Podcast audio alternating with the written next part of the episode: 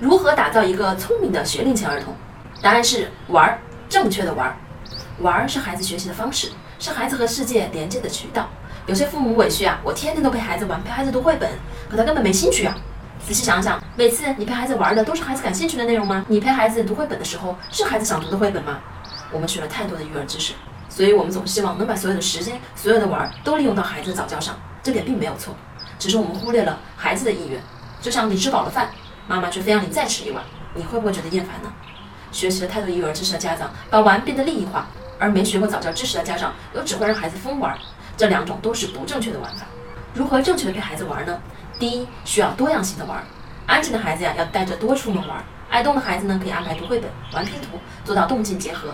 玩只是手段，教育孩子最终目的是打造全面的孩子。父母不要因为自己的兴趣偏好给孩子设置短板。二，有社交环境的玩。